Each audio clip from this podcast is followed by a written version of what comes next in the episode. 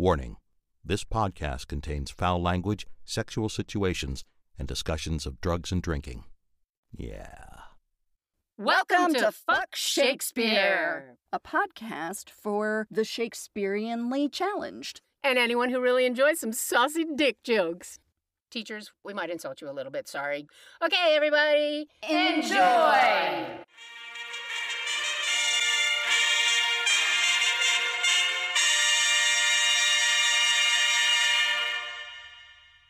Please note, this episode contains discussion of suicide. Hey, I'm Diana, And I'm Erin. and we are going to tackle. Oh boy. Oh boy. Oh boy. Oh boy. The big motherfucking scene of all scenes. You guys are gonna recognize a lot of lines from this one, I think. Yeah, it's the question of all questions. Mm. Oh, this is Act 3, Scene 1 of Hamlet. And then we're also gonna introduce you to our friend Cooper, Yeah. who's playing Hamlet Yes.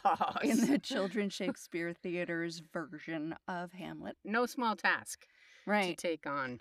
And he's also he he's been in and around this play a lot in his time with children's Shakespeare. Since he was just a wee thing, But he but he he's had all the surrounding roles in a way, right? yeah. He's been Polonius, he's been Claudius, and now the big man. Yeah.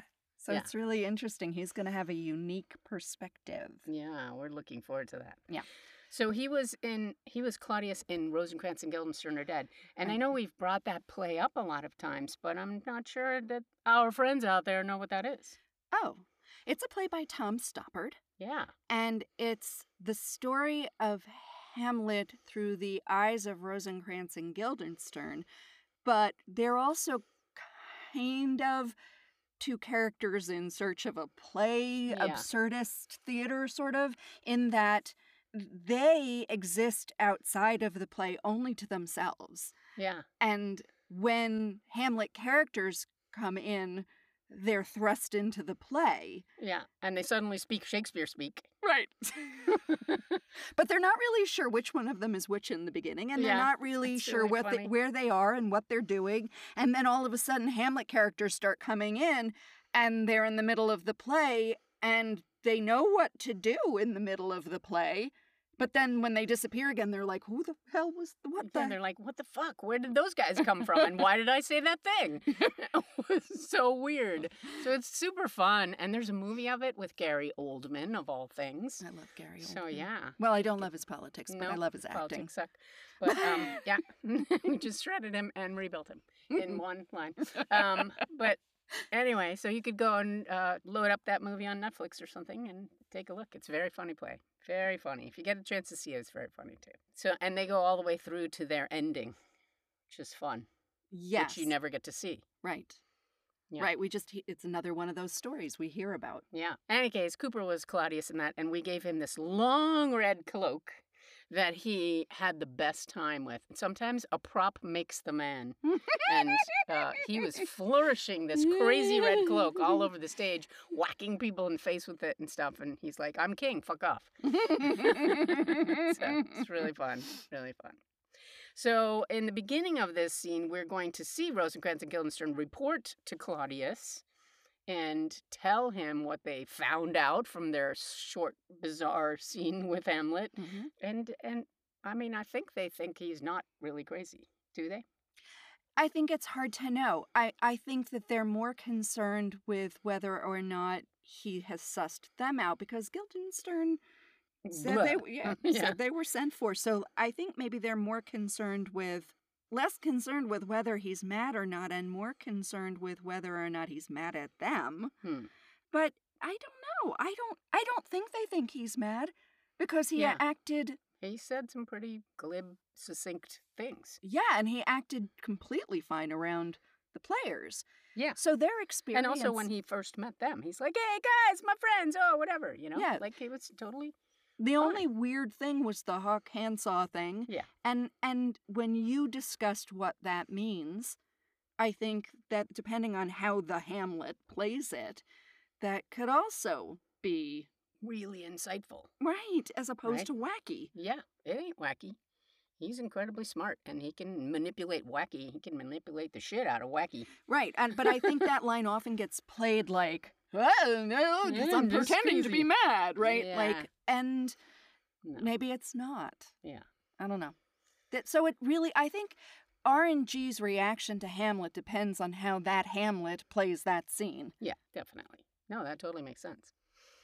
Um, we're mostly going to skip through that part so that we can get to the speech. Right. Oh, The biggie. the big speech. And really important to note that Ophelia is on stage The whole through time. that whole thing. Mhm. So She's been set out as bait, remember? Yeah. Fishing by the fishmonger. Oh, I didn't even think about that. fucking fishmonger. Yeah. Especially since, you know, fish, fish. Yeah, fish, fish. Yeah, yeah. fish. Yeah. Um, and Claudius and Polonius are hiding behind the tapestry, listening in. I have this funny picture of them with their little toes sticking out of the bottom, like we're not really hiding, we're stupid. Yeah. Um, but you know, we'll explore a little bit whether Ophelia actually hears anything from that speech. Does she like worry that he's thinking of offing himself? What What does she hear? What does she know? You Mm. know. I think again it depends on the choices the director and Hamlet make. Yeah. So why do you think this is this is like the speech of all speeches? Like people point to Shakespeare and they go, "That's the one." Yeah, why? There's so many fantastic speeches. I know. I don't think this is the one. I mean, personally, for me, I mean, I do think there's something about being human and questioning existence. And we all go through phases of existential crisis, right? We all do it. Why am I here? What is my purpose? And and I used to love when Ari was in uh, at St. John's studying philosophy. He would say, "Well, are we really here? yeah. Like, or or am I dreaming this whole thing? Right. Like with it, we." Uh, so we all have those moments, and I think that's why it speaks to people. But I don't particularly. I think what a piece of work is It's man is yeah. so beautiful shorter but beautiful and rogue and peasant slave also yeah. right so i don't this is not my favorite what are your thoughts about it Well, I think people have set it up to be such a chestnut, and then these poor actors come to act it, and they're like, "How could I possibly do it justice?" You know, like there's this huge expectation. It's like when your friends tell you something is the best, best, best, best, best thing in the world. It's kind of like you want to stay away, and nope, I could, I, it's never going to live up to whatever you said about it, right? Mhm. So I don't know. It's hard for this speech to live up to it because everybody's nervous the minute they hear those first words. you know right? it's it or just, speak those first words. you just put me in mind of um i i unlike diana did did enjoy the denzel um hamlet however i Denzel Hamlet or McMahon? M- mac i'm Mcmac. sorry mcmac big mac mac mick Mac- Mac- Macbeth. Um, I did enjoy it, except for tomorrow and tomorrow and Yeah. tomorrow was horrible. and, and the I- dagger speech. I didn't mind the dagger speech. Mm, blah blah blah. I didn't mind it. I, I, I really didn't. I was Yeah. looking for the things that you had problems with, and I was like, oh, I didn't mind that. But the tomorrow and tomorrow and tomorrow, Ugh, and I feel like so maybe sad. that's similar to what happens with with to be or not to be because I think that's that is Macbeth's most famous Yeah. speech and it's held up there as a and he just the director dropped the ball Denzel dropped, Dropped the, the ball. ball. It was so flat. I didn't Yeah. even know what he was saying and it broke my heart because It's that's beautiful words. oh yeah. my god. And But it's interesting that you bring it up because they have a similarity, these two speeches, in that there's an incredible consciousness, Mhm, right? mhm. There is the layers that you cannot escape. You cannot not see the actor there right. because the actor is integral.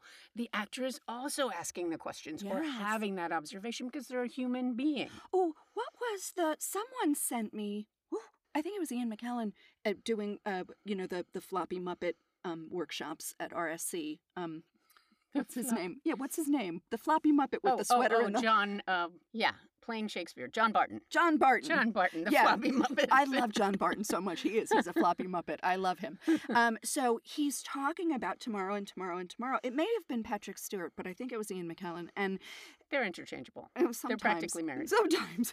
Um, uh, talking about the layers in that speech, the language, the you know the choice of words the choice of rhythm the actor's relationship to what's being talked about the character's relationship and he goes Yeah. through each one it's a m- magnificent clip Yeah. talking about how that speech gets approached it's be- Yeah. it's uh, beautiful anyway we far afield now we've gone No, no, it's not far afield because I think that it's the same here. So to be or not to be, that is the question, right? The question that any human wrestles with at some point or another.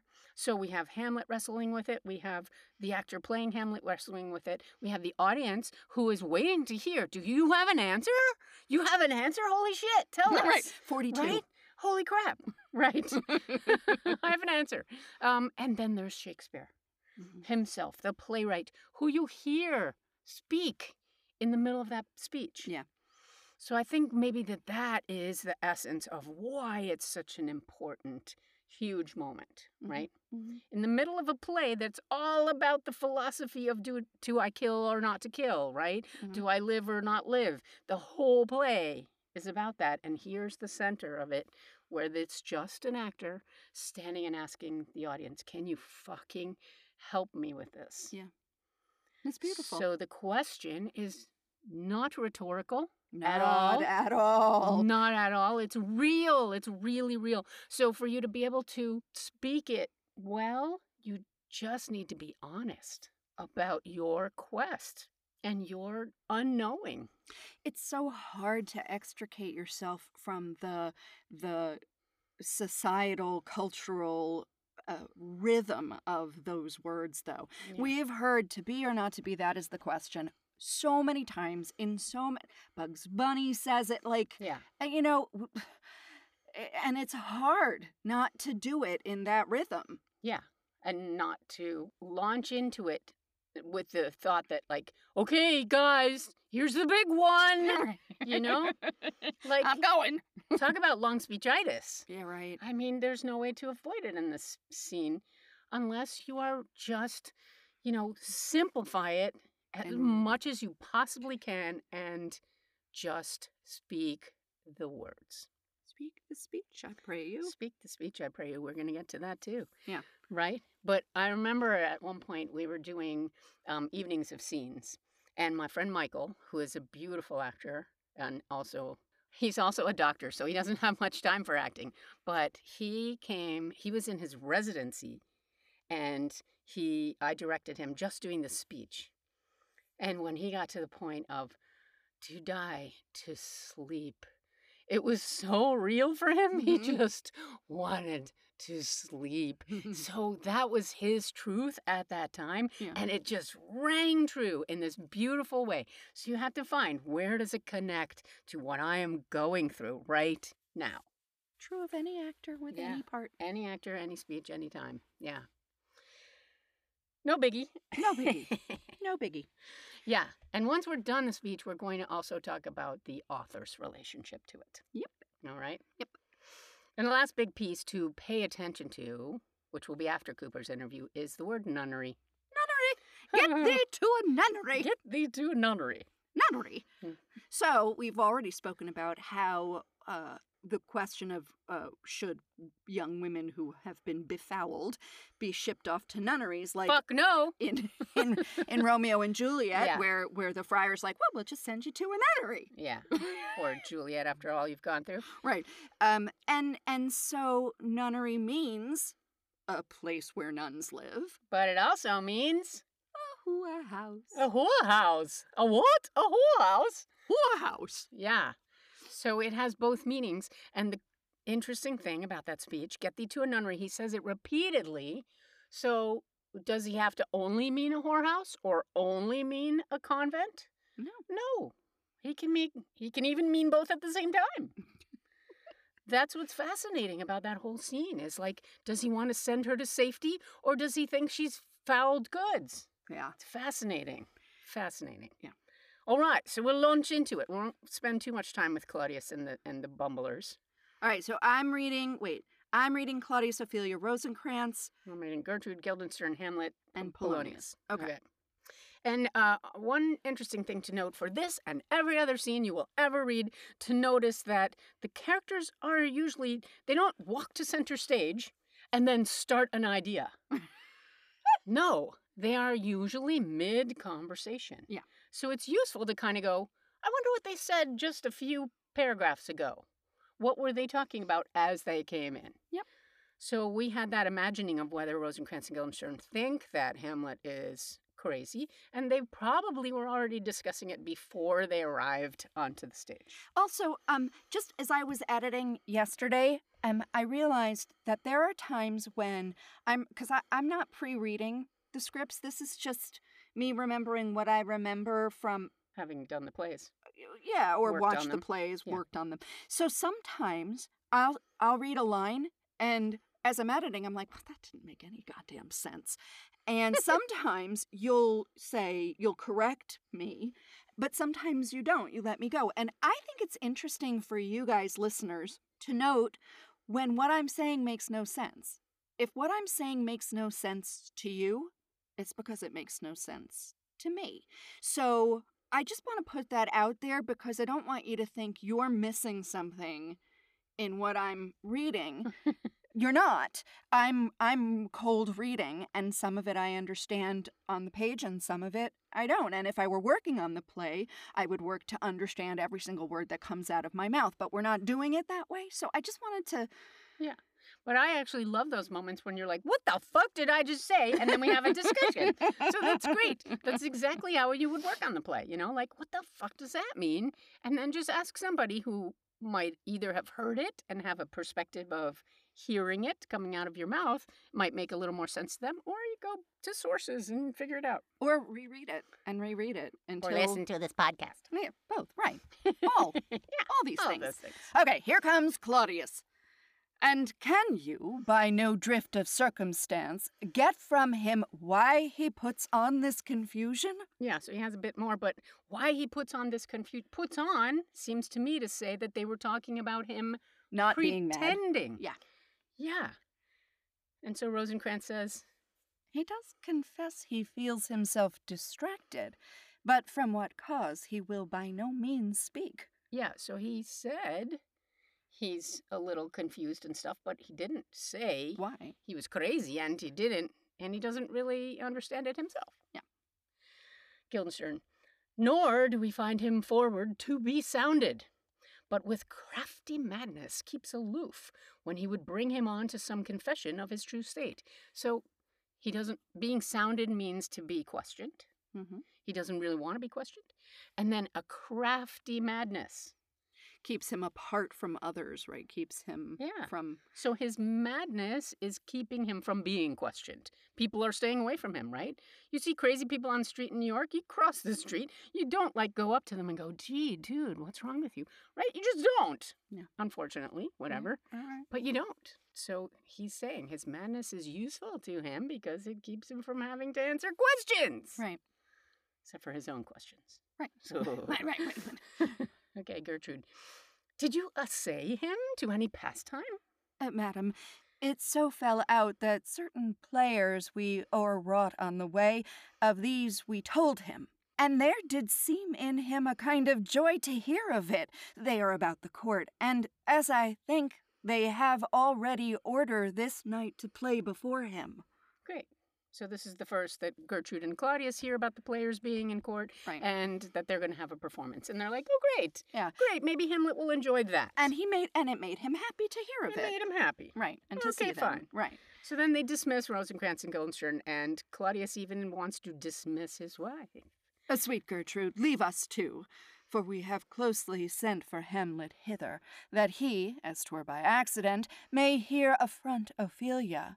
Her father and myself will so bestow ourselves that, seeing unseen, we may of their encounter frankly judge, and gather by him, as he is behaved, if't be the affliction of his love, or no, that thus he suffers for.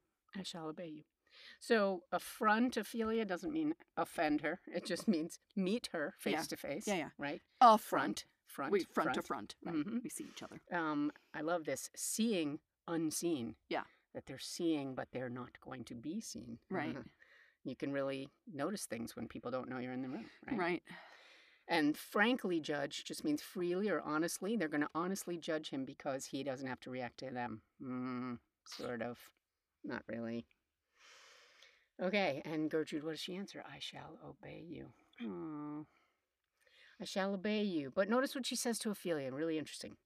And for your part, Ophelia, I do wish that your good beauties be the happy cause of Hamlet's wildness. So shall I hope your virtues will bring him to his wonted way again, to both your honors.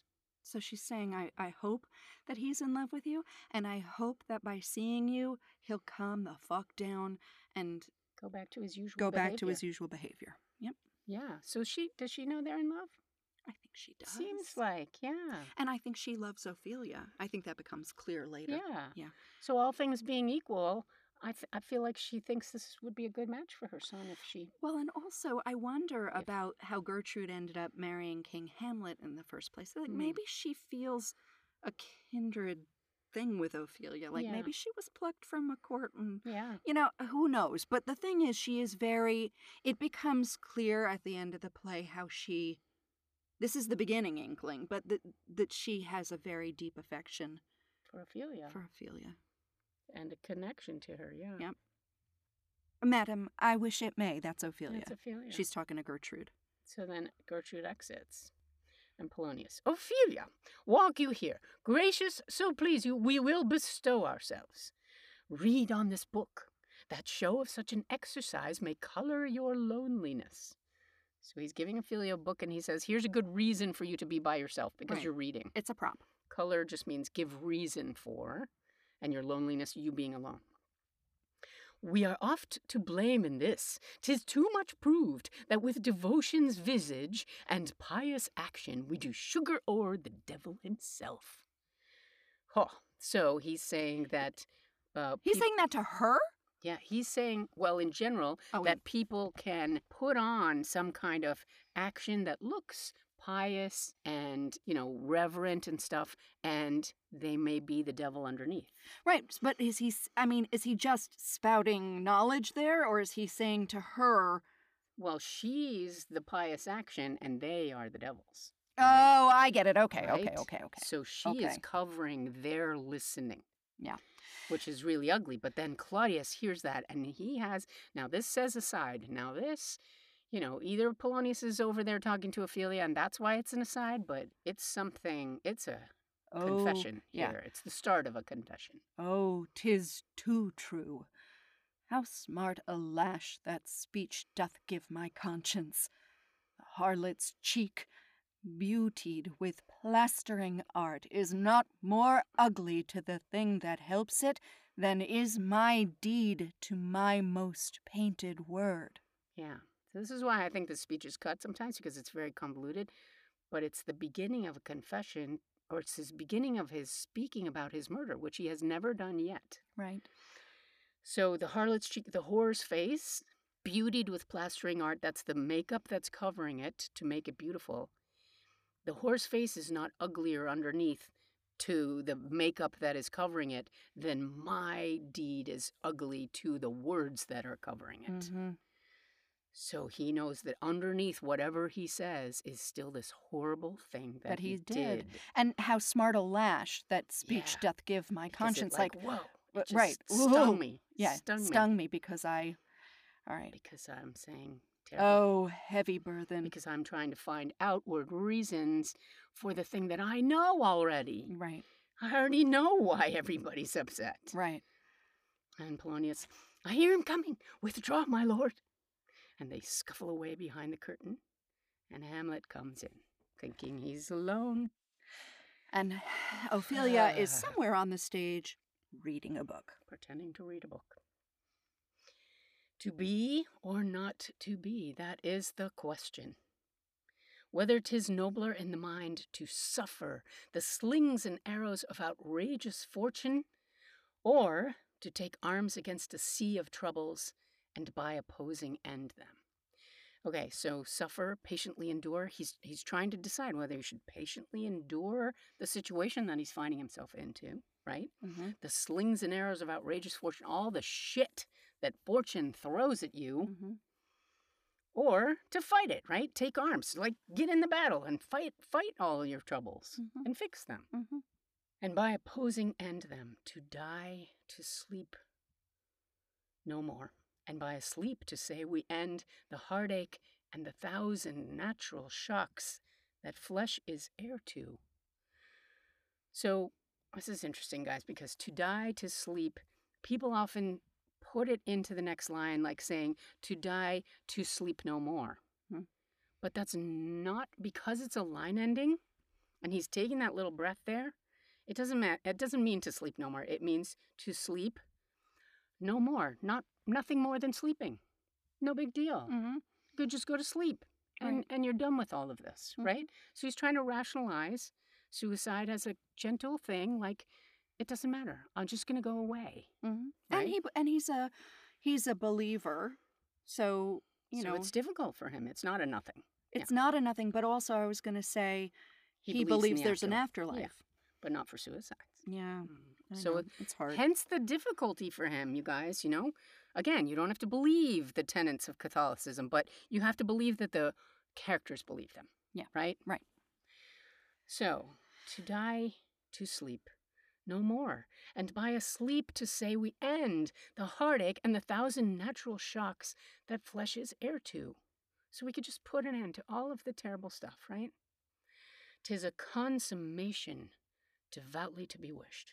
Consummation is an amazing, amazing word there. well, right. So we know you consummate a marriage, Yeah, right? So when you get married, if you don't do the fucky fuck, it's not a real marriage. it's not finished, right? Right.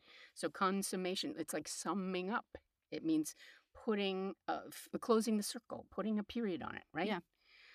So he's saying that going to sleep is a consummation. It's the end of what life is should be. That that's that it's just the way it is, right? Right. And devoutly to be wished for. I will pray for this ending. Yeah. Wild, right? Yeah. So there's so much mixed in there, guys, right? To die, to sleep, to sleep perchance, to dream. Aye, there's the rub. Remember about that word dream? Yeah. So he's frightened of what happens afterwards in the form of dreams. Like if Aye fall into this kind of sleep, what kind of dreams happen? Right. And After. and and circles of hell and all that. Yeah. Right. So I, there's the rub, means that's the problem. Yep. That is the problem for me. For in that sleep of death, what dreams may come when we have shuffled off this mortal coil must give us pause. Right. That's So- exactly what we're talking about. If we kill ourselves, shuffled off this mortal coil, Yeah, if we're not shuffling it off, like leaving our body behind, right, freeing but, ourselves but from it. voluntarily, Voluntarily. not not by natural causes. Yes. What happens to us after? What happens? Because what? What? I've been taught is that it ain't good. is that it ain't good, that you are tortured in purgatory or rings of hell or whatever it is, right? Yeah. Must give us pause. So it keeps me from doing this thing. It makes you stop and think. Mhm. Now, I want you guys to notice too that all of these thoughts end in the middle of a line. Yeah. So there's periods in the middle of a line called a caesura, again, if we, we mentioned it before, after We did. Julius Caesar. Mhm. It means that the that the character is it doesn't mean that they're pausing at the end of that thought and really thinking. It means that the next thought is coming in fast. Fast. So it's not like he's just like pondering and philosophizing. He's like the next thing, the next thing, the next thing. Okay? So, must give us pause. There's the respect that makes calamity of so long life. Respect meaning consideration, right? He's considering all of these things. And calamity of so long, it means people hang on to their lives because they don't know what's afterwards and they'd rather take the horrible stuff that they have here than go to something else that might be worse. Mhm. And that's what he's going to describe now. He's going to describe all the horrible things that are here. For who would bear the whips and scorns of time? All of the indignities that that time gives you, wrinkles and pain and all of the horrible stuff. Incontinence. Incontinence, right? Yeah. Becoming old ain't for sissies, guys. Right? But the alternative ain't so good either. That's what we think. That must give us pause, right? Mhm. Yeah. So the oppressor's wrong, the poor man's contumely. God, There's a word, scorn. So it's uh, the oppressors are the people in power, right? Uh-huh. And the contumely is the scorn or the abuse that poor people suffer at the hands of the people in power. Oh, I see. Yeah. Okay. So he's taking extremes, right? Or, or antitheses, right? Right. The oppressor and then the poor man, right? Right. The people on the opposite sides of those arguments, right?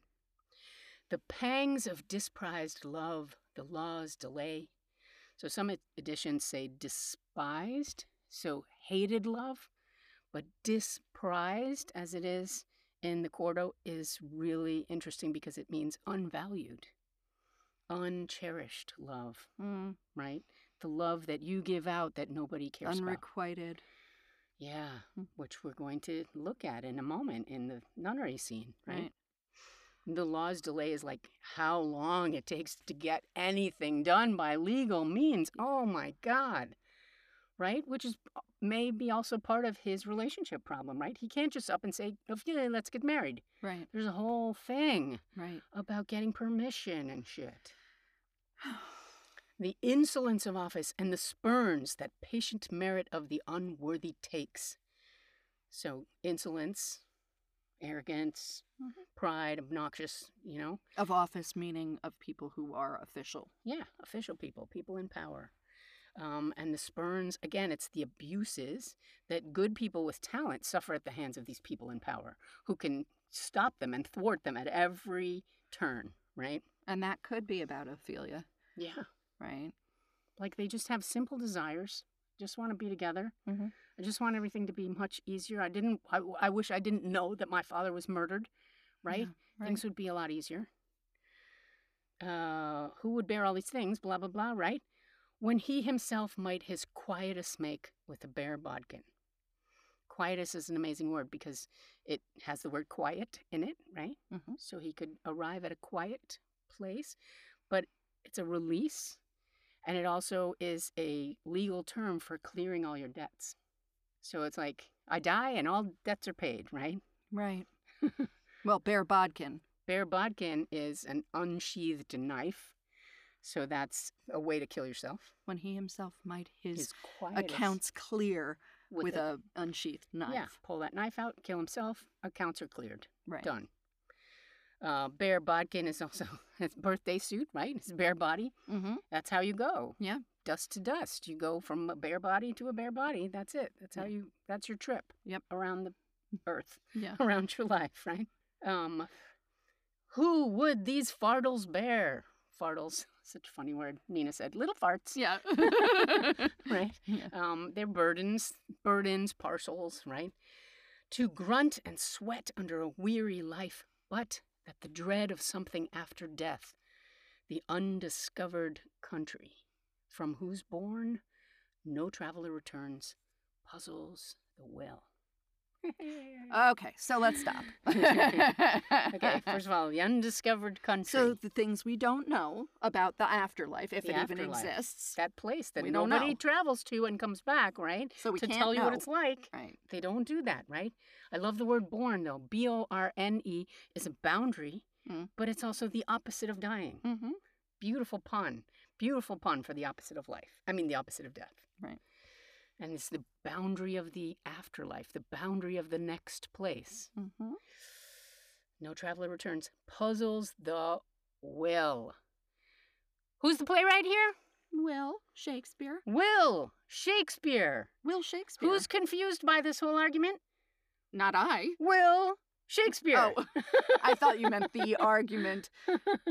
no. Who's asking the questions? Will Right. Shakespeare. Right. Yeah.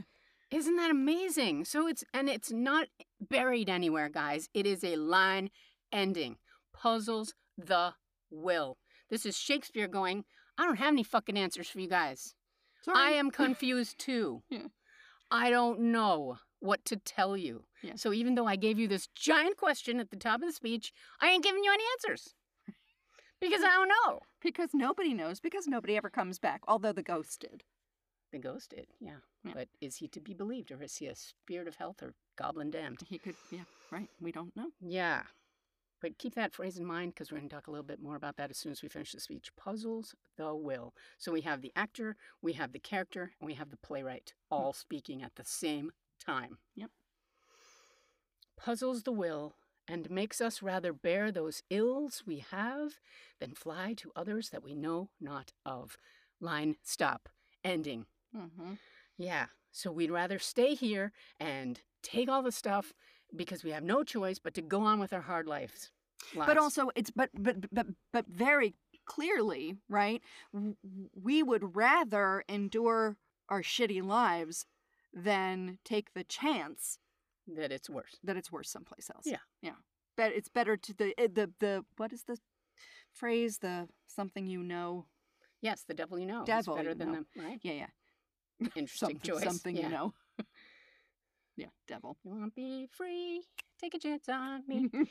No. I don't know. These things bubble up. I can't help myself. so, thus, conscience does make cowards of us all. These great k- k- words, yeah. right? What is somebody doing when they do that? K- k- k- k- Well, spitting or Cursing. Cursing. Oh, Cursing. Yeah. Fucking fuck. I wish I didn't have such a good brain and couldn't reason these things out, right? Okay. Conscience just means consciousness, like knowing all the pros and cons and things and how to think about stuff, right? Remember that Hamlet is a student of philosophy. Mm-hmm. So, knowing, worrying, fearing are all things that make us loath to take chances. Right.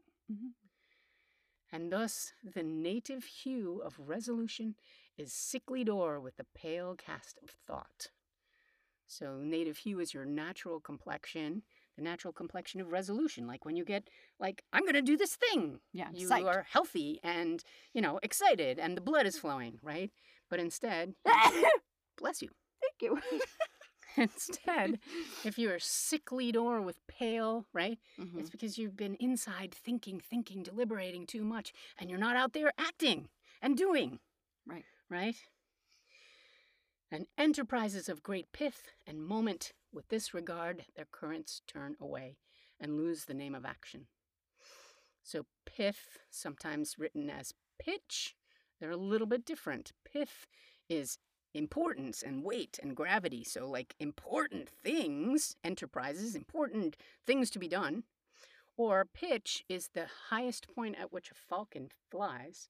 So, like reaching for this huge, tall thing. Isn't pith also in plant terms, like in trees? Isn't the like, isn't the center a pith? Yeah.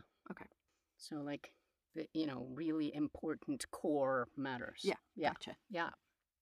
With this regard, with this paleness, with this this sickly thinking, their currents, like mean their their actions, turn away, right? Mhm. And they and they don't do the action. They don't do the thing. They decide not to act. And then he suddenly notices Ophelia. Walking around reading a book. Soft you now, the fair Ophelia, nymph in thy orisons, be all my sins remembered. Orisons is the prayer book, right? Prayers, yeah. So he she looks pious. She looks again pious, like she's reading a prayer book, right? Uh huh. And so he says, "Please pray for me." Oh, he's yeah. Okay. Mhm. Yeah. So we're gonna let you hear from Cooper here, but first, but first, the authorship question. That's what I thought you were talking about when you said Yes. who's Who's- who. I- And I was like, well, I'm not confused because I know who I know. it. Yeah. So, you may hear in your ramblings with Shakespeare this argument that is all over the interwebs and all that shit uh, called the authorship question. And what it is, is a big, huge global debate about whether or not it was William Shakespeare, the man from Stratford upon Avon, who wrote all of these magnificent plays, or whether it was someone else who somehow disguised themselves with this either pen name or um, stand-in bumbler to to you know present their plays at court and it infuriates me, guys. It makes me really angry. There are some plays that I think Shakespeare co-wrote yeah, with others. and that's proven And because you could tell the d- difference in the exactly. in the voice. Yeah, You can hear it. Yeah, Pericles is taken over in the middle by someone, and uh, I mean, or, or is written in, until the middle by someone else, and then Shakespeare takes over, and you can tell. Right. The brothel scene is so great. The scene with Marina bringing her father back to life, so Yeah. beautiful. Definitely Shakespeare. But before that, it's very awkward and messy.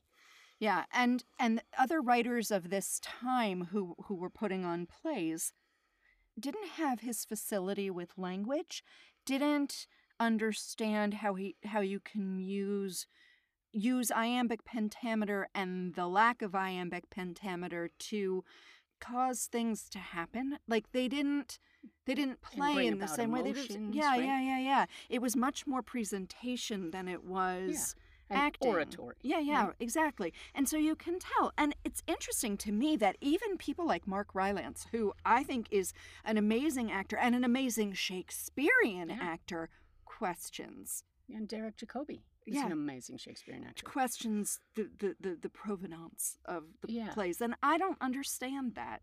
Well, one of the arguments that really just gets my goat is um, that it couldn't possibly have been someone from the country. That it couldn't possibly have been someone without a certain degree of education. And this argument is put by, forth by the people who believe it was this man, the Earl of Oxford, Henry Wriothesley, the Earl of Oxford. Um, and it's because they're like, well, only a nobleman could write like this. Fuck off, okay? Look at playwrights today. Yeah. Look at poets today. Yeah. And who's to say? Like these, you know, Shakespeare had uh, education only through what would be our seventh grade, but they went to school every fucking day from, you know, like dawn till dusk. And they, studied Latin and Greek and, and all of these incredible, you know, uh, works from time immemorial. So he could base all of his uh, uh, similes and, and, you know, all of these classical references to myths and to stuff. He had that education that would allow him to do that. Right? But also, let's look at someone like Albert Einstein, right? Who who did so poorly in school, you know, up until he was given free reign to uh, think but- as he wanted. Right. When he was confined, he was a failure at school, right? But when his mind was let free, he he changed the world, right? Yeah. And the way we look at uh, our place in the world and how things work. So my point is if you have the mind that plays with words, regardless of whether you're educated classically or not educated classically, if you have the mind that plays with words and understands how rhythm and emotion are connected, which we as human beings innately know, but some of us have more connection to it than others, you don't need to be an earl to And understand that educated Uh, classically. or to create language. People do it all the time now. Yeah. Words get created all the time, Yeah. which is why we have the, you know, the Merriam Webster puts out the words of the year mm, because they're Yeah. new, New words. you know? Shakespeare did it all the time. So I, and, and, like we talked about in Romeo and Juliet, all the references to gloves and leather and Are all from his childhood, Right. particularly. Right. And then um, many arguments are made for, you know, lots of his other plays were uh, dependent on certain sources and resources and stuff, and plays that had been written before or plays that he improved upon, including Hamlet. Um, but Midsummer Night's Dream is a play completely from his own imagination. There is no source material. I mean, there's Theseus, yes, Yeah. you know, right, as a, And as a mythological right. character. Um, so, and it is full of references to the natural world, flowers and things and little creatures that someone who's educated in nobility, those people didn't go out in the forest. Those people didn't go, didn't understand the plantings in the garden the way that a person from the country would. Yeah. And so there's so many arguments to be made for the fact that he had an education that was much broader than that of a nobleman Mhm. right?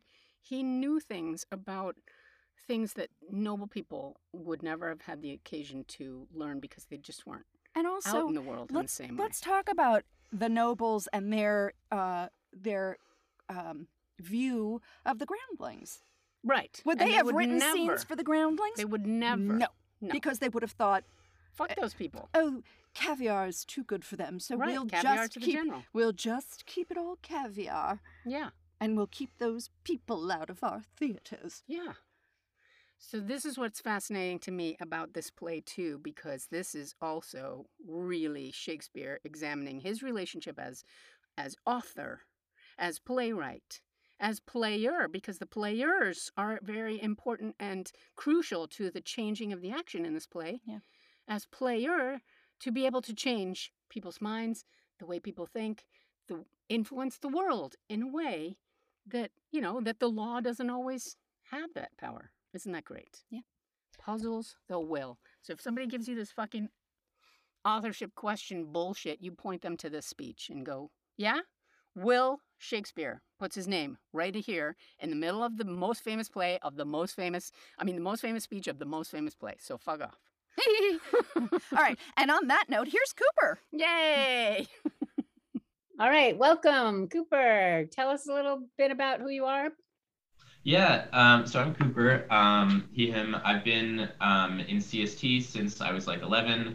My very first show was Hamlet, and now my very last show is also Hamlet. Yay! Full circle. Awesome. And uh, what what prompted you to want to come and do Shakespeare? Um, I had been always really interested in, you know, theater, musical theater since I was a little kid. Um, and I had heard of a bunch of people doing children's Shakespeare. Um, I'd kind of gotten tired of the whole musical route and I wanted to try it out and I stuck with it ever since. Nice. And we're glad that you did. Me too. I remember you coming to rehearsals with your mom, though, even before that, right? Like as a little kid. Yeah. No, I, I definitely um definitely got to observe. So, when you were first cast in Hamlet, what were your thoughts? A, about your part, B, about play? So you mean like the very first time? Yeah, the very first time. Way back when. Um, I don't know. I, I think I was just I was very intimidated, but I was also pretty honored. Um, for uh, the first time I played it, I was Polonius. Um, I really fell in love with the role. It felt um, very funny, witty. Um, I had a lot of fun with it. But yeah, just the whole world of Shakespeare was pretty new to me, and it. I mean, there's definitely a lot of hurdles I had to go through with um, being able to understand the language and all the interactions and all that. But um, yeah, I just really like sort of discovering all of that. And you were a very funny Polonius. You were super funny. What helped you? What helped you find that funny? How did I find that funny? I don't know. I think just somewhat of like how Polonius thinks and how he talks just sort of I don't know re- resonated um, with me a bit with like my character. Um, I don't know, just it, he, he's definitely a relatable character. Didn't you do? Do I remember? Did you have a uh, like a walking stick or something that we used at first? I did. I don't even really remember why, but I was so set on having a limp and just really going through with this limp um, idea. And I would just be practicing it all the time. I was walking around school with a limp just to try to have that be ready to do on stage. So yeah. And I, I feel like I remember this walking stick thing, and eventually I took it away from you because because you were like pounding it and stomping. Yeah, and yeah. Yeah. Yeah, I, I definitely used it to emphasize the uh, certain lines, and I it just became Yes. too much. But I did do the limp. Yes, you, you were able to continue the limp without the stick, Without which was stick, a yeah. big relief.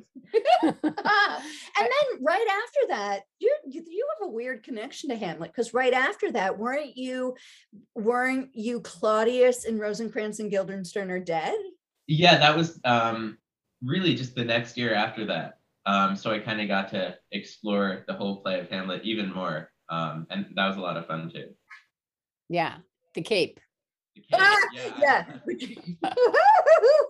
that was uh that that was another um prop that I really went whole hand with. But um no, I remember one time I every single entrance and every exit I would just do this huge flourish with the cape and Yeah. it would just get more and more over the top. And I guess I got a little bit ahead of myself because one time I, I walked on stage and I did the whole flourish and it got stuck on a nail.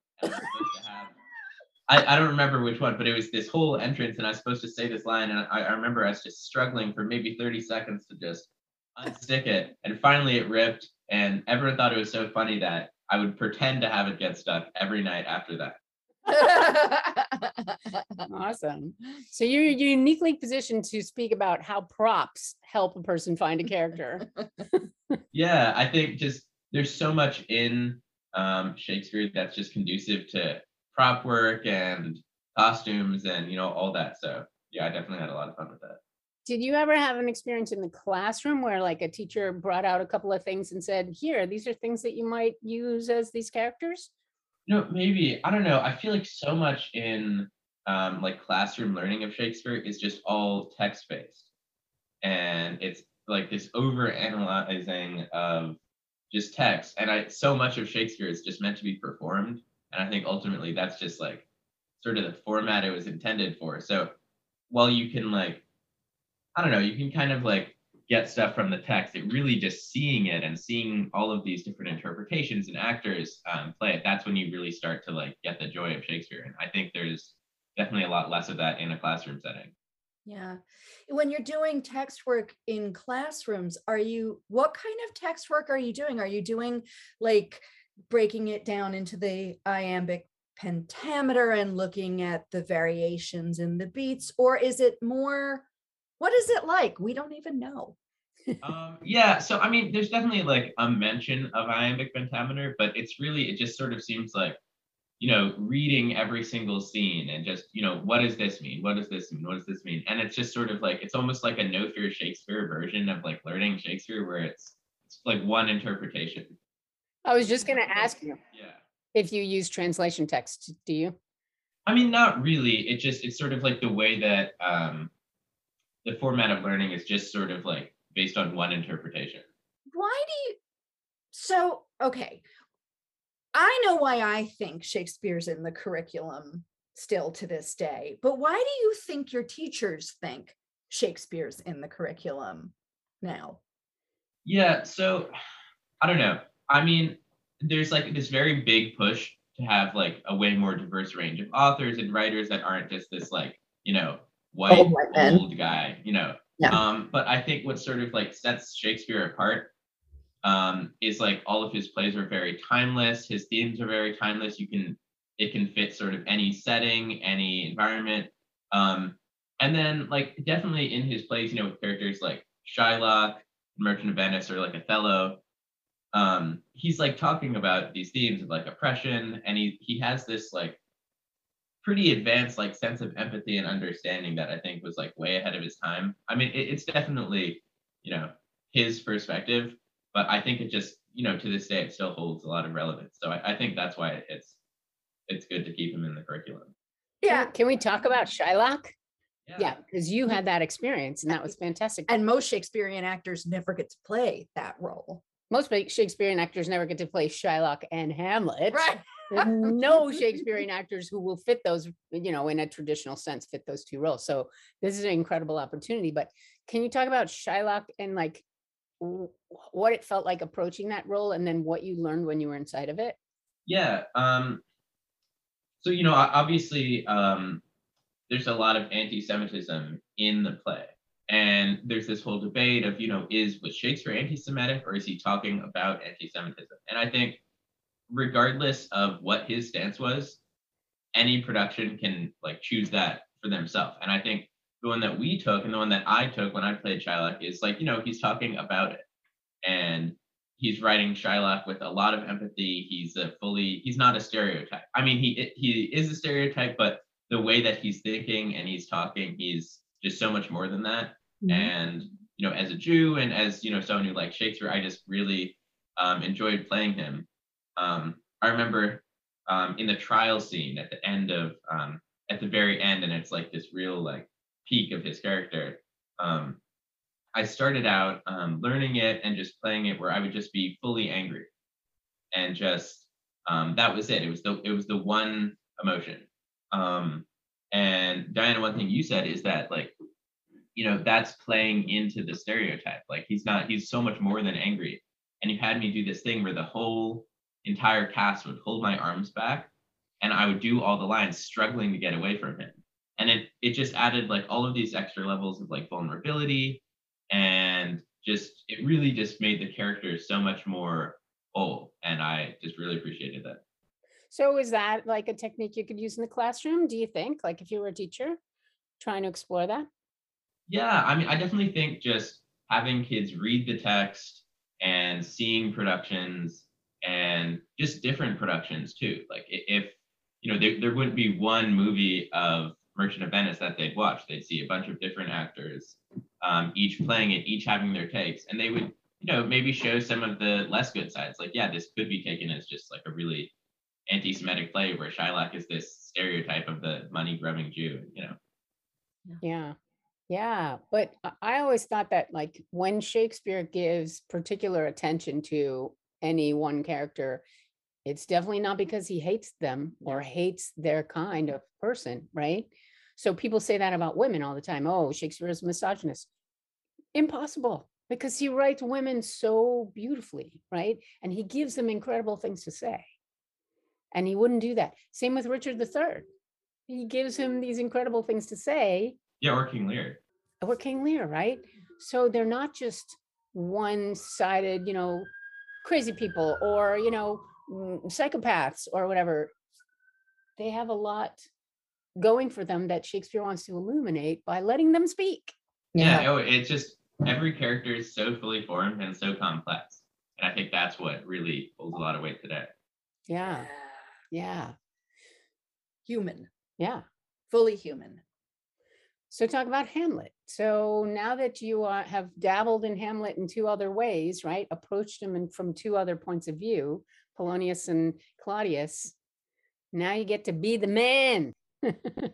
talk about him and what are your expectations and uh, what do you think you'll learn from playing him?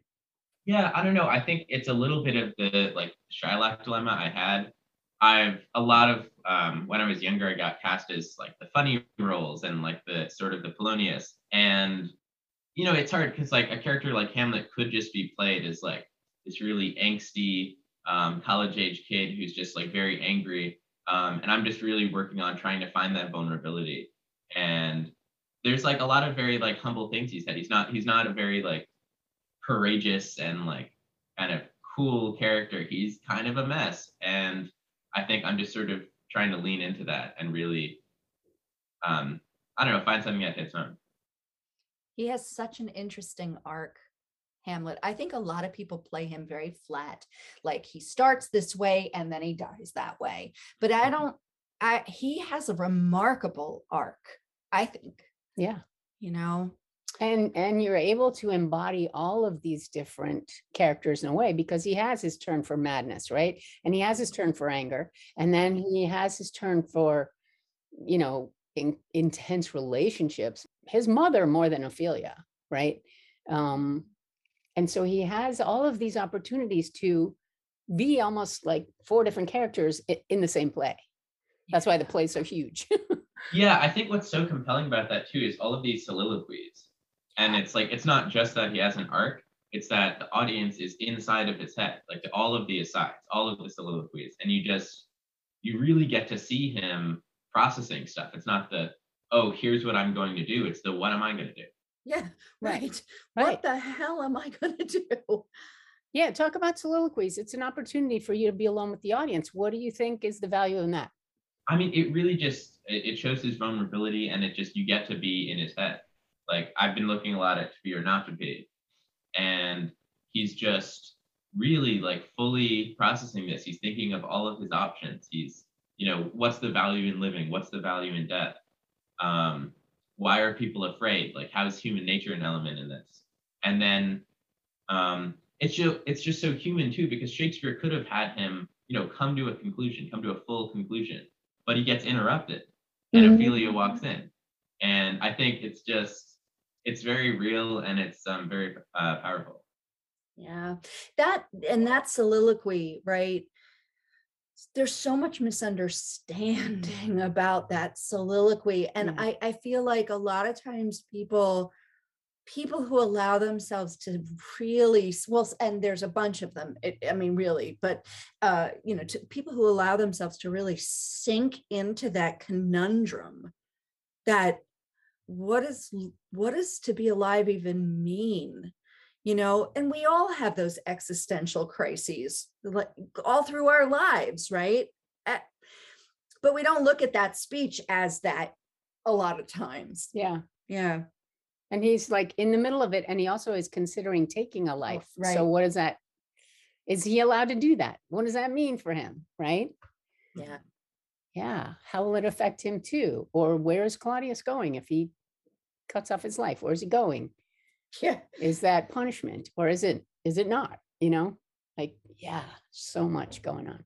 Yeah, there's so much that I think he touches on that, like, really, I mean, I seriously doubt at the time, too, really just isn't talked about. Like, really, this sort of like dread of Yeah. something after death. And the, is this it? You know, is this the only life that we have? And, you know, what does that mean? And are we all cowards? And I don't know. It, it's just, I, I I really like it. It's definitely one of my favorite ones. In yeah Yeah. Um, you should definitely watch this series called uh I'm gonna freaking forget it. Uh Slings and Arrows. oh slings and Oh, arrows okay. oh put it down. It's so great because uh, it's only three se- seasons, but each season they do a different play, and it's a Canadian theater company. And so the the time that the season where they do Hamlet is really interesting because he talks, the director talks to his actor. These are fictional people, right? But he's Oh, talking you know, to I, actually, I, I've seen clips from this. yeah, you have. And he says, he says, you know, he's giving this young kid a pep talk and he's like, it's only seven soliloquies. That's it. It's not a four hour play. It's seven soliloquies. You that's all you have to get through. Right. So that's an interesting way to like you string them together and that's all it, and you let the other actors help you with the rest of it, you know, because That's how I'm going about memorizing. I'm just, you know, soliloquy by soliloquy. And then I feel like the dialogue will come kind of more naturally because it just sort of fits around that framework. Yeah. Yes. some of the most beautiful poetry Yeah. what a piece of work Is man. Is That's such a good one. Was there a time when you thought Shakespeare really sucked? Can you remember that? Like a bad experience with Shakespeare? I don't know. I, I, I don't think I've ever really had um, a bad experience like that. It's just, you know, there were times when I'd see some whole block of text and I just would have no idea what any of it meant. And there's just this feeling that everybody around me knew really well, even though maybe they were bullshitting too. But I don't know. I just definitely there's this struggle of trying to understand. And there were times when I really just didn't, and I didn't like it as much. And what did you do then?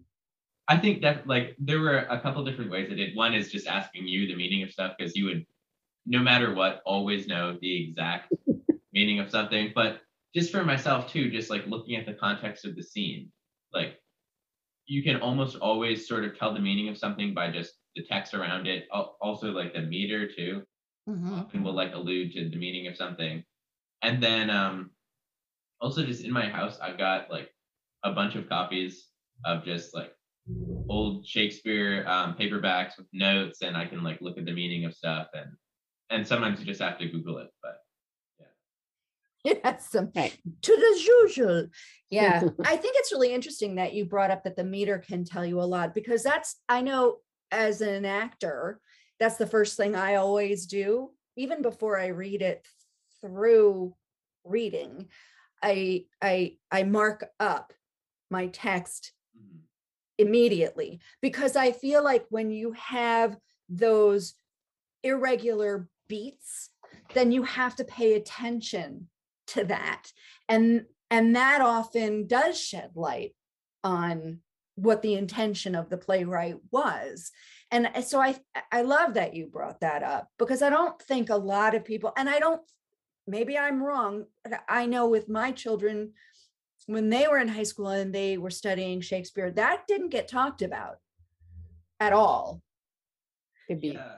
Um, well, I was just gonna say, I, I think another thing that sets Shakespeare apart is he's like so empathetic toward the actors, and like what you're saying about how the meaning can um, allude to, uh, I mean, the meter can allude to the meaning, is like it's all built in, and like if you want to take the way that he sort of designed you to speak it, it's pretty easy to like, you know, there's 13 beats in this line. Okay, so the character is rushing, right? Maybe they're like frantic, or there's only four. Oh, He's already worked in a pause for you, you know. Right. Um, or he's taking it slower, or I don't know. It's just there's so much about um, sort of the emotion and how it's spoken that um, he just caters to, and it, it's it's really really neat. And it's like Yeah. a treasure hunt. Yeah. Oh, totally. I love in the middle. So you're talking about like pause, built-in pauses are great. Um, in the middle of the rogue and peasant slave speech in Hamlet, um, he gets to the middle and he's like, remorseless, treacherous, lecherous, kindless villain. Oh, and oh is the only syllable in that next line. So he's got nine beats of pause. so excellent. And then he's like, what an ass am I? It's like, Yeah. look at me, what a stupid jerk I am, yelling about Claudius. This is about me, man. Yeah. right? Definitely. It's a great, but most people don't take it, they stick that O onto the next line, right? Like, oh, what an ass am I? But I love the way it's written in the folio is O by itself. And it's like, Beautiful. what do I do with that? Nine beats of pause. It seems like an eternity, but it's a moment for him to think, what the fuck am I yelling about? Yeah. What the fuck. right. As we do. It's so yeah, great. no, of course. No, it's just my favorite thing is just really trying to like lean into the iambic pentameter, and even just like reading a speech emphasizing every other Yeah. syllable. And, Yeah. You know, you're not going to do that in the final performance, but you're going to be thinking of it, and it's just going to so just so help with it. Yeah. It's And- like muscle memory. Yeah. And the rhythm is in your muscles. And then when the rhythm is off, you'll feel off. You'll feel it. Yeah. Yeah. He was so uh, fucking brilliant. Yeah. And thank God it's all on the page, you know, like know. People- yeah. crazy. so people think like, oh, the authorship thing, you know, like we have to figure out like mm-hmm. exactly who he was so we can figure it all out. You don't. You have the work, right? It's there. It's all there. Yeah. We don't need to know. We don't need to know, you know, where he took a piss. Like we don't need to know. It's all on the page. Right. So funny how people make such a big deal of, you know, his will and his this and you know, I, who cares? Okay, so if you were going to cast Hamlet using people who are around now, not necessarily actors, anybody, singers, TV personalities, internet folk, TikTok kids. you know, if you were going to cast just the main characters of Hamlet, who would you cast? So okay, so I've only thought about two roles, but I would say Joaquin Phoenix would be a really good Hamlet, Ooh, nice. and Olivia. Why? What gives him? would yeah would be Gertrude, but. Olivia Oh. Colman as Gertrude. Oh, yeah. Oh, that's brilliant. Yes. So why did you pick Joaquin Phoenix? What what gives him something that says Hamlet to you? he I think it was at the Oscars. He just had this bizarre speech about like veganism and how celebrity culture is fake and it just was like very not at the right time and no one really got it but i thought it was kind of cool and it's like it just felt very hamlety i don't know something about like that audience was part of his whole like inner monologue and like they kind of weren't supposed to see that but i just think he would just lean into hamlet like so well and Did you s- totally you saw would be him. Joker? Like, it would be yeah i mean it would be like that it's like you're not really seeing hamlet you're seeing him but i think it would i don't know he would fit the role very well So you know the scene in Joker where he's in the public restroom and he starts like dancing in front of the mirror? yeah yeah That wasn't he just did that. That wasn't written into the script. He was not directed to do that. He just did it. And it's one of the fucking creepiest things I've ever seen on on film. I feel like, you know, there are all these method actors who embody characters and stuff. He fucking really does though. Like Yeah. he there is no question in your mind when you're watching him that he is living that shit. Yeah. He'd be an awesome Hamlet. But then you, you know, there's an interesting thing you said where you like you wouldn't see Hamlet, you'd see him. But isn't that kind of the thing that you want? Like when I come to see your Hamlet, I want to see Cooper. I do because that's going to be a different Hamlet for me than anybody else ever. That's what's so Yeah, great. No, I think there's something in Hamlet where it's like you're seeing the part of that actor that relates to him. So you'll probably see the parts of Cooper that identify with Hamlet, you know, and I think like most of Joaquin Phoenix would fit. So Yeah, I love that. And Olivia Colman is just brilliant. Yeah. Yeah. She could do anything, man. She could read the phone book. It'd be awesome. and I think she would find the she would find the pieces of Gertrude that are soft and vulnerable and sensitive that get lost a lot. Yeah. Can you imagine the speech where she talks about Ophelia drowning? Oh my god. Would be incredible in her hands in a way that that speech never is. right. That speech is like, okay, Gertrude's having a big, you know, emotional moment and nobody relates, but yeah, I think it'd be awesome. I would love to get a close up on her face though while she did that because with her as an actor, I mean, I've never seen her on stage. I've only ever seen her on film, but she, you can watch the thoughts in her head manifest on her face. It's like you see the, I don't even know how to describe it. You could see it go across her eyes. Yeah, like like weather. Yeah. of, you know, Oh, yeah. it's yeah, wild, it's beautiful. wild. Beautiful. Did you have you seen the David Tennant um Hamlet? No, I haven't. I've heard about it though. Yeah, you should watch that one too. That's good. It's interesting take. Watch Very- them all Very David Tennant. because you know there's something to learn from all of them, whether it's Hamlet himself or some other character. You know, Yeah. except for Kenneth Branagh, I never got through the whole thing. it's too long. It did the whole four hours. But also, you know, oh, Kenneth Branagh. Yeah. I have an issue with Kenneth Branagh. Yeah, yeah. That was public masturbation. I'm sorry. Saying. Yeah.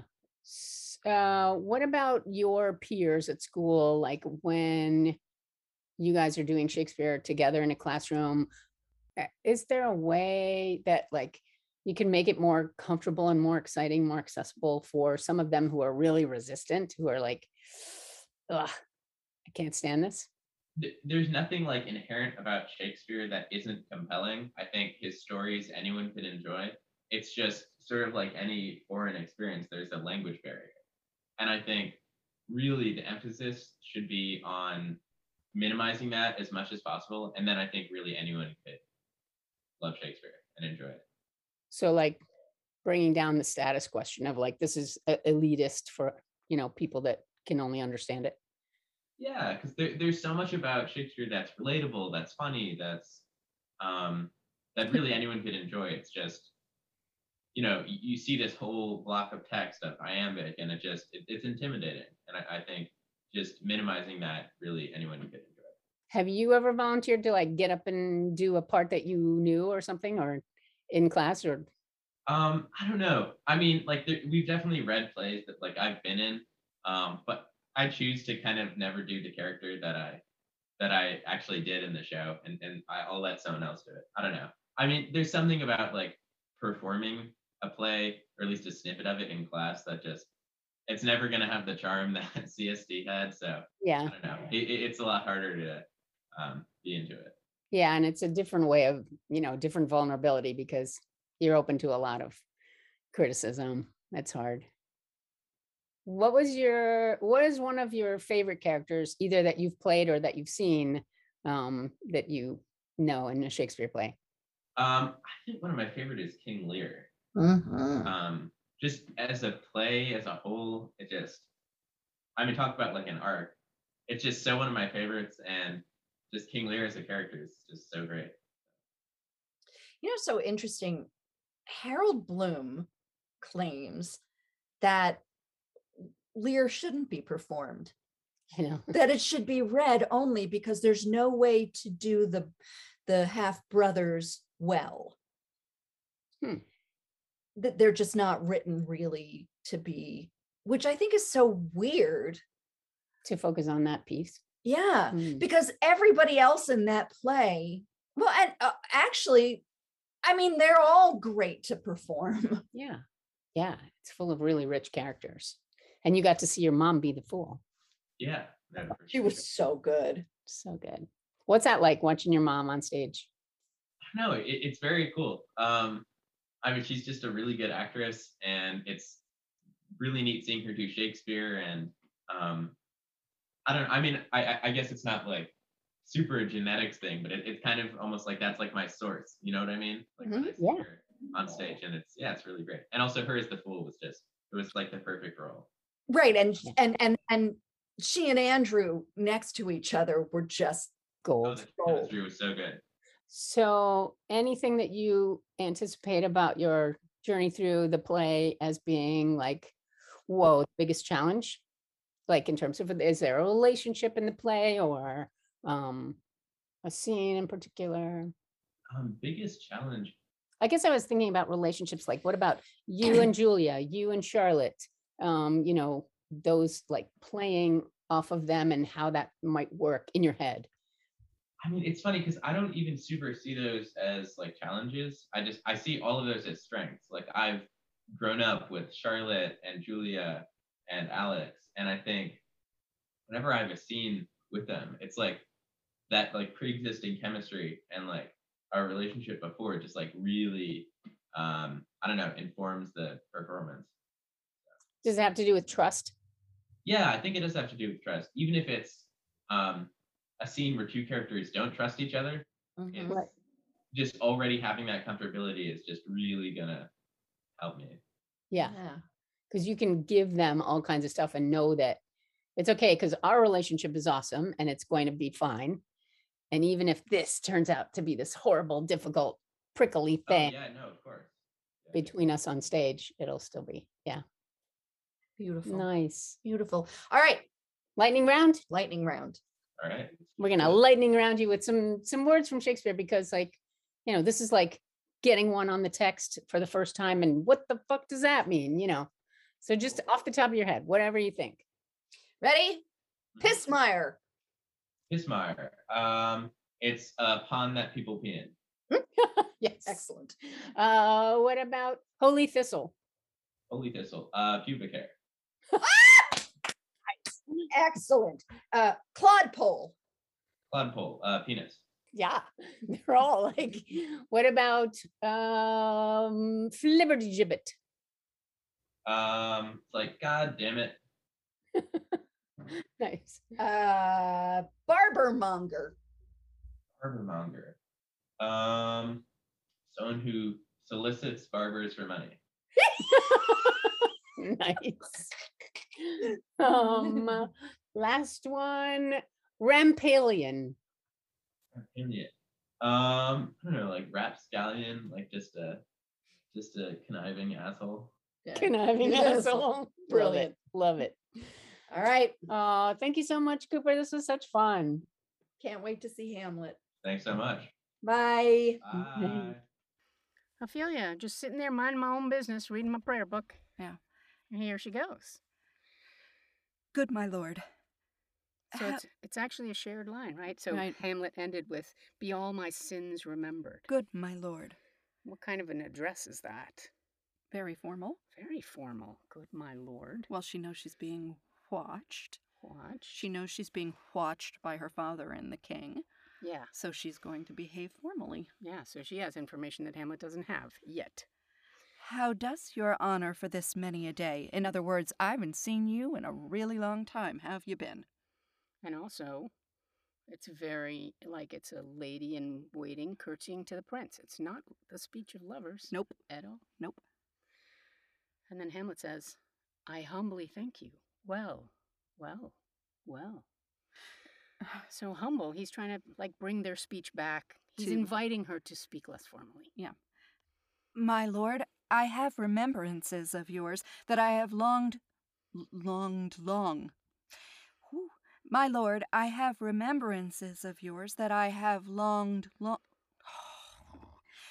My lord, I have remembrances of yours that I have longed long to redeliver. I pray you now receive them. No, not I. I never gave you aught. So, in other words, I have your underwear that you left in my rooms Your toothbrush. and your toothbrush, and I'm giving them back to you. Things that you gave me. That I need to give you back because Right. our our relationship is not appropriate. It is over. But so it, it, it is not necessarily underwear and toothbrush. It could be a portrait. It could be a, book. It could be a handkerchief. Yeah, right. Something. Right. Something, that you gave to me. his. Right. That you gave to me that I am now One returning of to his you. stockings that was down gyved. oh dear. But- Um, right. So I'm I'm giving it back to you because our our relationship is inappropriate, but also I'm giving it back to you to show my father and the king that you gave me things. Hmm. Yeah. And it was wonderful. You, might not hear the whole development of this, but Erin had a hard time with longed long. It's almost like she's stuttering, like she's nervous. Yeah. She's very nervous. And she's being watched. Yeah. To- and he's like, No, I didn't give you anything. I never gave you aught. And then there's four beats of silence. Like, what do I do with that? Where where they just look at each other. Yeah. Uh, my honored lord, you know right well you did. And with them words of so sweet breath composed as made the things more rich, their perfume lost, take these again, for to the noble mind rich gifts wax poor when givers prove unkind. Good. So who's the noble mind here? The noble mind, rich hers. She is. Yeah. Notice that for her speech at the end because people often think it's Hamlet. Oh no, it's her. It's her. It's her here. It's definitely her here. Yeah, Right? So she's so she's sticking to her script. She's right. like, I need you to take back your shit. You know you gave me things. And you and when you gave them to me, you talked really sweetly to me, and they made that made the things that you gave me feel even more important than they were just in and of themselves. But now their their sweetness is lost because You're you not are not sweet, and we can't have this relationship. So they're not rich gifts anymore. Now they're poor to me, and Yeah. you need to take them back. Yeah. Beautiful gifts that are shitty when the giver is mean. There, my lord. Ha. Ha. Are you honest? My lord? Are you fair? What means your lordship? Good. So they are shifting now to prose. Right. So he's immediately suspicious because she's sticking to this script and insisting that he takes his stuff back. And he's like, wait a minute. Wait a minute. You wouldn't do that. You wouldn't do that. And honest means chaste. Mm-hmm. So it's kind of like he's saying, stop acting like we were never intimate. Stop it. Mm-hmm. You know that we have slept together. You know that we have more than this. Why why are you doing this? Mm-hmm. And he's angry, right? And then fair it has a double meaning. It's beautiful, but it's also reasonable, right? Right. What are you doing? Right. Right? What means your lordship? That if you be honest and fair, your honesty should admit no discourse to your beauty. So you wouldn't allow yourself to be beguiled by sweet words But if you were chaste. Whose sweet words? His sweet words? Yeah. So it's like if you wanted to play this fucking act, then you wouldn't have given in to me in the first place. oh, like, okay. Right. you know, is this eh, now you're playing like the court lady bullshit act? What Yeah. the fuck? Right. Right? Yeah. Could beauty, my lord, have better commerce than with honesty? So she's like, well, beauty and honesty should go together. Right. Beautiful people should stay chaste, and then they will snag the husband that they need, and whatever. Yeah. Hmm. I truly, for the power of beauty, will sooner transform honesty from what it is to a bawd than the force of honesty can translate beauty into his likeness. So, people who are beautiful sometimes manipulate that beauty Mhm. right into getting what they want so a bawd is like getting right is is a pimp is a trapping right Mhm. the lover then the force of honesty then then chastity doesn't have that power Mhm. chastity is a weird thing right Mhm. that we don't even talk about anymore now as a as a thing as a concept Well, right? some people do. yeah Some people do in Yeah. sex ed in, in, in, in high school, right? When Yeah. we're to teach abstinence. Bullshit. Ugh. Yeah. Um, it feels like Hamlet's kind of saying, like, I wouldn't have minded that you weren't a virgin when we were married because these are new ideas. The fact that boys and girls, men and women have to understand each other in more ways than just some kind of set up marriage arrangement. Mhm. You know, I think that he thinks it's okay with me what we did, and that suddenly it feels like it's not okay with her. right. And so he's throwing it in her So face. So he's angry and he's really throwing it back in her face, right? This was sometime a paradox, but now the time gives it proof. I did love you once. Indeed, my lord, you made me believe so. So it's like this used to be true, but now you're proving it. So that's what I think. He thinks like chastity was a concept that's old, but like who cares? Right. And so now he's like, I, I loved you. I did love you. Why are we talking like this? Yeah. He's really confused, and it's making him upset. Yeah. very upset because I think his coming to Ophelia in the closet, it's like she's the only person he could trust, Right. and now he feels like, wait, wait a minute, what's happening? Right. You too are gonna be weird with me? Right. I did love you once. Indeed, my lord, you made me believe so. You should not have believed me.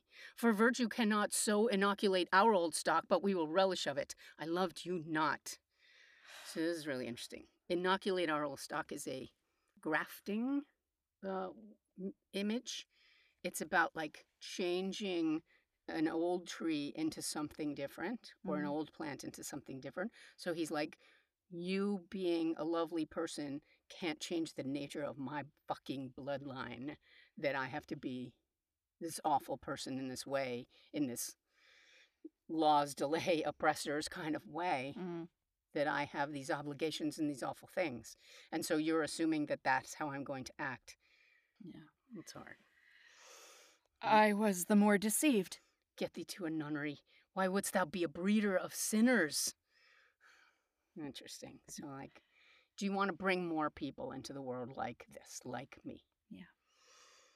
I am myself indifferent honest, uh, but yet I could accuse me of such things that it were better my mother had not borne me. So, why do you want to bring more guys like me into this world? Yeah. Born, and there's the word born. B O R N E, right? Mhm. Amazing, because he just used it as the boundary, right? Right. So it's like he's setting up now a boundary between the two of them Yeah. that will never be breached now Right. because he's going to put awful words between them that he can't take back. Right. I am very proud, revengeful, ambitious, with more offenses at my beck than I have thoughts to put them in. So my beck means my command. Mhm. I have more offenses Like at beck my and call. command.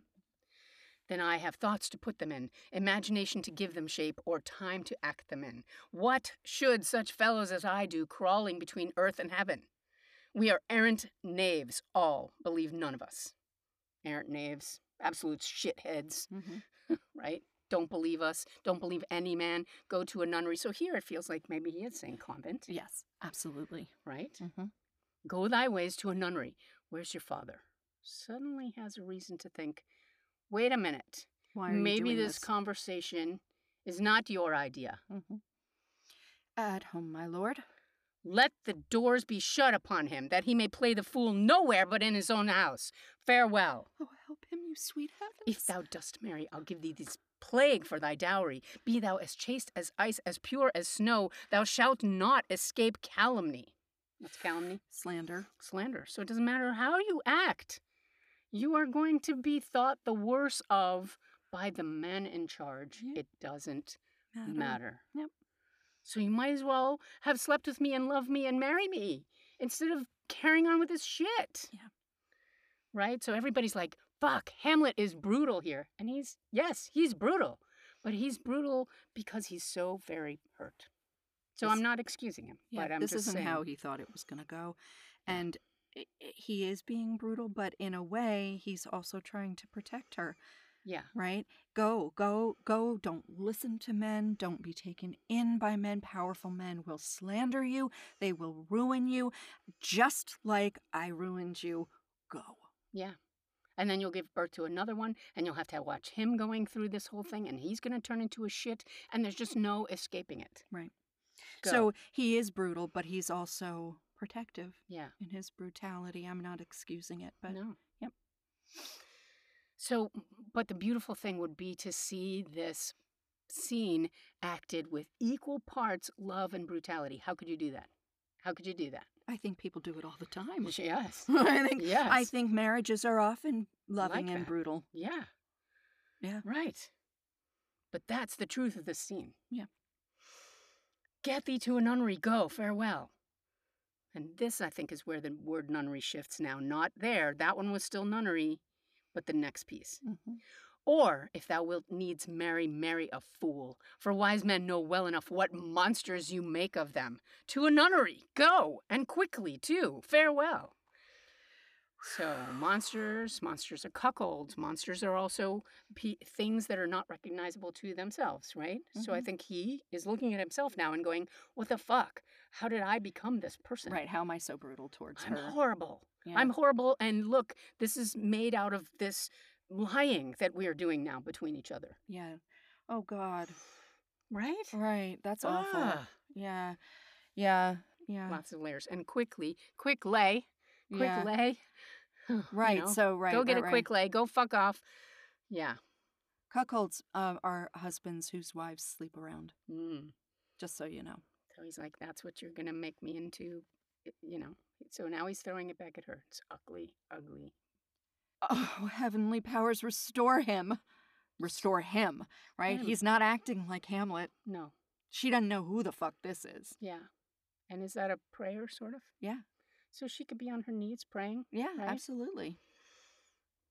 And he's like, this is not you either. Right. Get the fuck up. Right? Yeah. I have heard of your paintings too well enough. Painting is always a word for makeup, guys, and makeup to Elizabethans was uh, like a way of lying. It's a way of covering up who you really are. Makeup was really thick and goopy then too, like really. And people covered people covered their syphilis sores with yes, with beauty marks. yes. So you couldn't tell that they had sores. Ugh.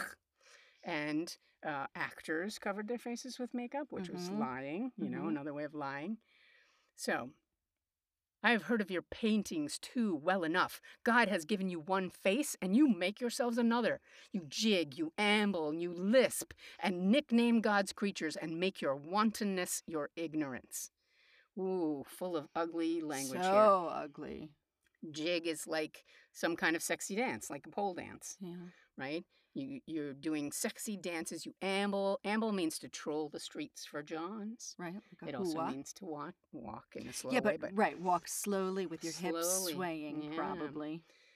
you lisp. That means you talk dirty. Talk Mhm. dirty to me, baby. Lisp at me, baby. Um, nicknamed God's creatures, so you speak dirty words for body parts, right? Mm-hmm. And make your wantonness and your ignorance. You pretend that you don't realize that you're cock teasing and being slutty. Mm-hmm. Ooh, go to. I'll no more on it. It hath made me mad. Mm. He means angry. But he also means like sexually aroused. Yes. You did this. You did all those things. You you got me to love you and this is the result. Now what? He's really confused and really upset. Yeah. Yeah. I say we will have no more marriages. So he feels I think he feels like somebody's listening. Yeah. So he can you know, he can make these pronouncements. I'm not marrying this fucking bitch and I am not doing what you people tell me to do Right. right? And also the marriage that just happened. Fuck off with that, Yeah. right? I say we will have no more marriages. Those that are married already, all but one shall live. The rest shall keep as they are. To a nunnery, go. And he leaves. And the all but one, all those that are married already, They can live They except for the one. Who? mom and uncle. Claudius. One? No, just Claudius. One of Those them that are married already, all, all the but one. one shall live. One married person is going to die. Oh, okay. Yeah. Okay. I always thought it was both of them. One marriage Yeah. instead of one person. Yeah. Uh, yeah. Uh, And then he leaves, and notice Ophelia uses the same words, noble mind. Yeah. oh, what a noble mind is here o'erthrown. There's lots of O's. Oh, oh, oh, oh. Oh, she's so upset. She's so very emotional. The courtiers, soldiers, scholars, eye, tongue, sword, the expectancy and rose of the fair state, the glass of fashion and the mold of form, the observed of all observers quite, quite down. Yeah, ooh, so that's all packed with imagery of what Hamlet is, right? Mm-hmm. Um, the courtier looks to him to be the model of the best courtier, right? The soldier, the scholar, all these people are looking to the prince as the model example of the best thing. He is the rose of the fair state. Yeah, the rose is like the ornament. The expectancy is the hope. So he is the hope and the and the best uh, example of the best of Den- Denmark has to offer, Mhm. right? The glass of fashion. He's the mirror that everybody else looks at to say, "Am I doing the right thing? Am Mhm. I Yeah. fashionable?" Am I fashionable? right? The mold of form, that means he's a pattern of courtly behavior. He, you know, people look to the prince and the king to tell them how to behave at court, Mhm, right? mhm. That's there's that famous story of the Spanish king who had the lisp, and that's why all Castilians talk like that, now, right? Because they started then to make him not feel like he was out of place, and then it became a fashion Yeah. and a habit. Yeah. The so she is real idealizing him, right? Yeah, the observed of all observers. So that's the uh, someone who's looked at by everybody. by everyone else. Right. Everyone who's looking. Every is every looking observer is observing him. Yeah. Right. And then she switches to herself. And I, of ladies most deject and wretched, that sucked the honey of his music vows, now see that noble and most sovereign reason, like sweet bells jangled out of tune and harsh, that unmatched form and feature of blown youth. Blown. Yes. that unmatched form and feature of blown youth, blasted with ecstasy. Oh, woe is me! To have seen what I have seen, see what I see. Blown youth. I love that you stopped there because yeah, it's blowjob. It's a, it, it means in full bloom, but like in full erection, Yeah, right?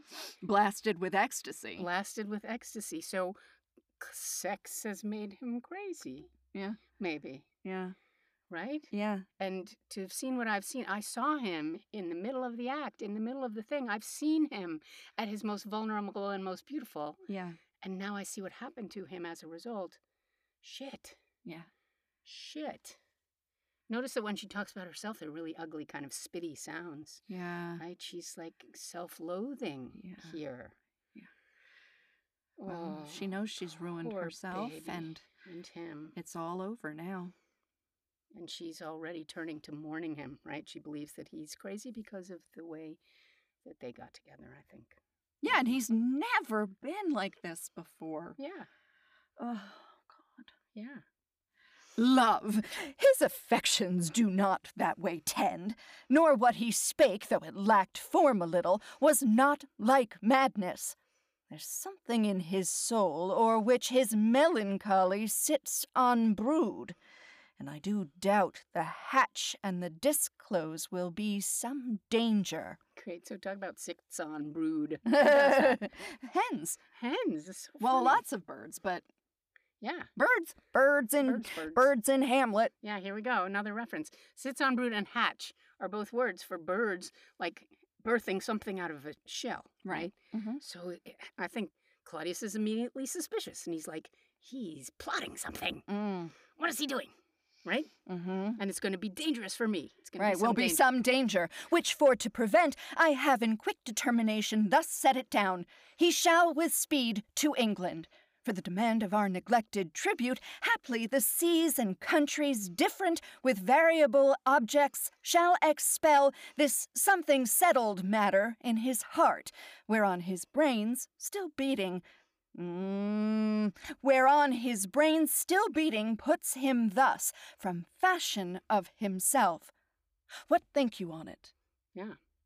So he's like, what's he going to do with him? He's sending him off to England, which is um he's it's happy because um, Travel. travel. cures all ills. But also he he he and England have a kind of a reciprocal thing going, and so if if well, he, England owes him money. Right. So, so uh, my, my point is, you know, happily the seas and countries different with variable objects. Like it's like a Fresh air. fresh air. Right.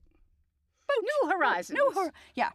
Yes. But our neglected tribute. So Right. England owes him money. Right, right, right. That's what so I he's going to send Hamlet off to England to collect his money. That's Yeah. the official story. Right. What you th- and then he asks Polonius, "What do you think?" Uh, it shall do well, but yet I do believe the origin and commencement of his grief sprung from neglected love. How now, Ophelia? You need not tell us what Lord Hamlet said. We heard it all. So he still thinks love is the root of it. Yeah. Um, and then he asks Ophelia at first. There's a question mark, but then he's like, "I don't need to. I don't need to hear from you. I already know." Right. You need not tell us what Lord Hamlet said. We heard it all. My lord, do as you please. But if you hold it fit after the play, let his queen mother all alone entreat him to show his grief. Let her be round with him, and I'll be placed, so please you, in the ear of all their conference. More Ugh. spying. So, so if you're still not sure, have Gertrude ask him to bare his heart to her so she can, Just the two of them. yeah, come alone. in right alone. But I'll be hiding. but I'll be watching. I'll be watching. Yeah. If she find him not, to England send him, or confine him where your wisdom best shall think. So either send him to England or lock him up. Lock him up. One or the other. It's And fine. Claudius again cuts him off. right? It shall be so. Madness in great ones must not unwatched go. Oh boy. That, awkward, awkward, awkward. It shall be so. Madness in great ones must not unwatched go. Well, Yeah. it shall be So so. madness. Madness. Madness is where Yeah, the the the rhythm changes. the with right? rhythm gets really Yeah, funky. mhm, So as I tell you about madness. Yeah. Is that that's the word that he's dwelling on. And madness and great ones must not unwatched go. So when when the higher people, the princes and the kings are crazy, we can't just let that slide. Right. We gotta do something about that. Right. So locking him up is definitely an option. Right. How's that gonna work for you, Claudius? Gonna be hard to explain. First, I steal his throne, and then I throw him in the dungeon. Yeah. Ooh, Yeah. That's not good. Jailing of your political enemies. Yep. Boopy doo. Oh, that doesn't happen, does it? No, No. no. But also, I think it's interesting because uh, Claudius um, thinks he is hatching some kind of plan, and that's dangerous to Claudius. So either send him to England, in quotes, and you'll see why I say that, Mm-hmm. or lock him up. Both take care Of the problem. of Hamlet. Because he already heard the example of Fortinbras. He knows. Yeah. He knows what young men left to their own desi- devices can devise. Yeah. right. Yeah. All right, it's hot in this motherfucking booth. so I'm Aaron. And I'm Diana. This and we're sweating. Yeah, we're sweating Fuck Shakespeare. And fuck Shakespeare land. okay, bye. For additional fun shit from Fuck Shakespeare, you can head to our website at fckshakespeare.com. Or find us on Instagram at fckshakespeare.